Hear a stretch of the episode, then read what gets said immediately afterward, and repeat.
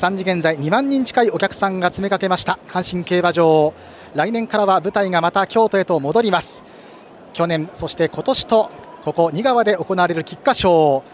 3000m 先栄光をつかむのはどの馬でしょうか。誰が勝っても G1 初制覇となります。群雄割拠の今年の菊花賞まもなくスタートを迎えます。非常にいいお天気好天に恵まれました。阪神競馬場気温23度秋晴れです。心地のいい風も吹き抜けていきます。第83回菊花賞クラシック最後の一冠。まもなくスタートを迎えます。芝の 3000m 内回りコース。フルゲート18頭集いました。スタートは2コーナー回り終えてすぐのところ。向こう上面の入り口にゲートが設けられています。今ゆっくりとスターターが台へと向かいました。芝の 3000m 先栄光をつかむのはどの馬か。菊花賞のファンファーレです。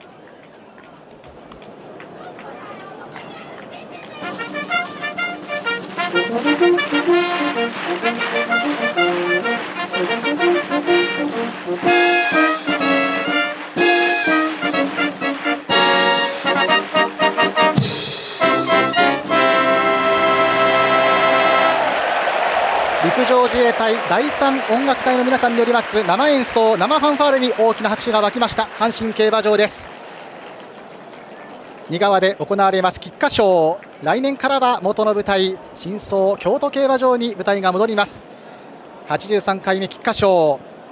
今年は1957年以来65年ぶりに皐月賞ダービー連帯馬が不在という群雄割拠の菊花賞となりました。そんな中1番人気締め切り間際1番ガイアフォース。連勝でセントライト記念を勝った馬3.5倍。そして春の実績は皐月賞5着ダービー3着。悔し涙を今日喜びに変えるか14番アスクビクターモア4.2倍。そして前走札幌で2勝クラスを勝った11番デュラドーレス両決は7.0倍。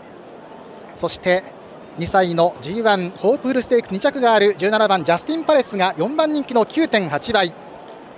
人気は少し割れていました。その後5番人気3番プラダリア10.2倍。12番ベローナシチー11.2倍。4番ボルドグフーシュ11.7倍などとなっていました。ゲート入り順調に進んでいます。残りあと仕事となりました。西に傾いた太陽の日差し背中から受けながら各馬ゲート入りを進めていきます。残りはあと1頭となりました。18番のセレシオンです。これといった2ゲームは不在の菊花賞。さあどんなペース作り出されるんでしょうか。ゲートイン完了です。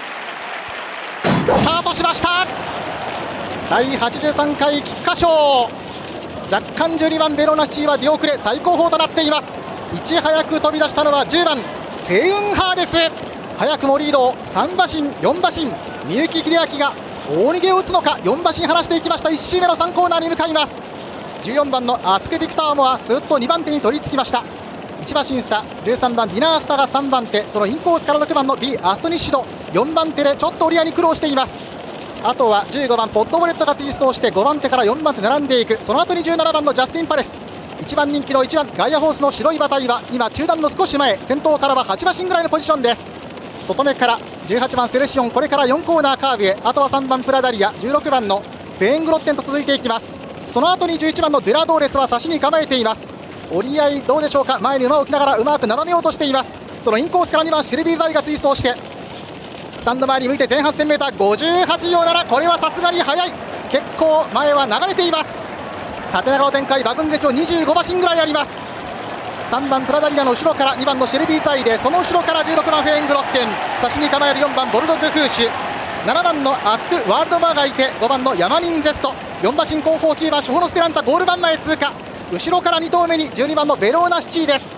そして最後方から8番のマイニルトルファンとなりました。前半は58秒台後半という速いペース。去年は1分ちょうどという菊花賞でしたがそれよりも速い流れになっています。飛ばしていったのは10番セウンハーです。リードは3馬身ぐらいを保ちながら2コーナーカーブです。スタート地点を通ってこれから向こう正面へ。2番手でじっくりいく14番アスク・ビクターモア。春の雪辱なるかどうか。今2番手です。2馬身後方から。13番ディナースタが追走してインコースから6番の B アストニッシド。その後から15番ポッドボレット続いてそのインコースが1番のガイアフォース。17番ジャスティンパレスです。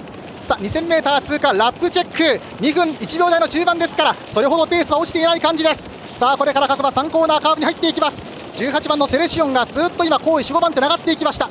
あとは15番ポッドボレットが追走してその後ろ1番ガイアフォースが中段の意味でじっとしている先頭目は7馬身ぐらいです。その後ろからは4番ボルドグフーシュ中段グループ馬群の中。外から11番ドゥラ同列がいきます。34コーナー中間へ。あとは2番のシェルビーザイ3番プラダリア差しに構えて600を通過。その後ろから5番のヤマリンゼストです。さあこれから4コーナーに入っていきます。12番ベロナシはまだ後方グループだ。さあ先頭変わった一気に10番のセンファレスがいっぱいになって2番手から押し出せるように先頭に変わったのは14番アスク・ビクターモアこれから直線に向きます。さあ先頭は14番アスク・ビクターモアリードを3馬身保っている広げられるかどうか。4番ボルドグフーシュ間から17番ジャスティン・パレスが追ってきた200を通過する。その後ろからは11番ドゥラドーレスが4番手。先頭は14番アスク・ビクターモア差が詰まってきた。残り 100m 差を詰める4番のボルドグフーシュ。17番ジャスティン・パレス。4番のボルドグフーシュとジャる。内は粘る。14番アースク・ビクターモア。最後は接戦。どう狙ってゴール際どい。14番アースク・ビクター・モアか。それとも4番ボルドグフーシュか。2頭並びました。大接戦。その後17番ジャスティン・パレス。これも追い込んだんですがわずかに及ばず3着入線。菊花賞馬どちらか。14番アスク・ビクター・モア内粘りに粘ったところ。一歩一歩差を詰めて最後並んだところがゴール。4番ボルドグフーシュ勝ち時計はレコード。3分2秒4前半の早く流れた菊花賞。レコードタイムが記録されました。3分2秒4です。成田トップロードのレコードをコンマ1秒塗り替えました。その塗り替えて記録を残したのはどちらか。さあ大接戦。首の上げ下げ。これからストップモーションが場内大型ビジョンに移ります。場内の皆さんも注目するストップモーションはいや際どいんですがわずかに内。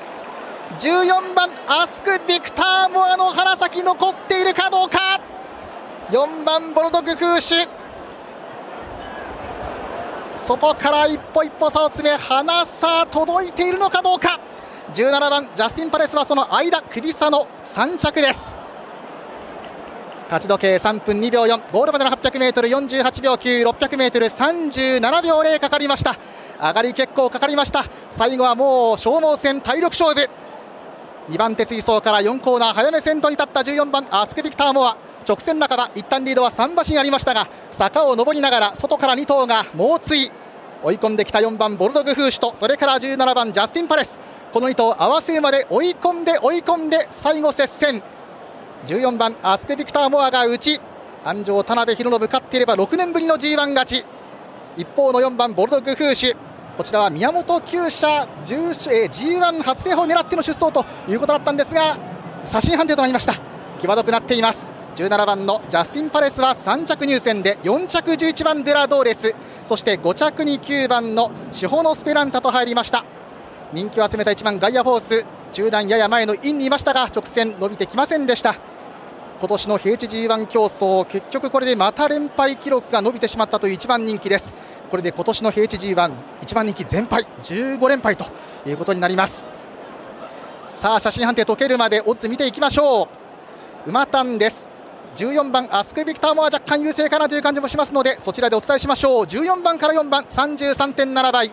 それから馬連は4番14番20.3倍です。単勝14番アスク・ビクターモア4.1倍4.1倍2番人気。そして枠連は27です。8.5倍です。3連複4番14番17番64.4倍。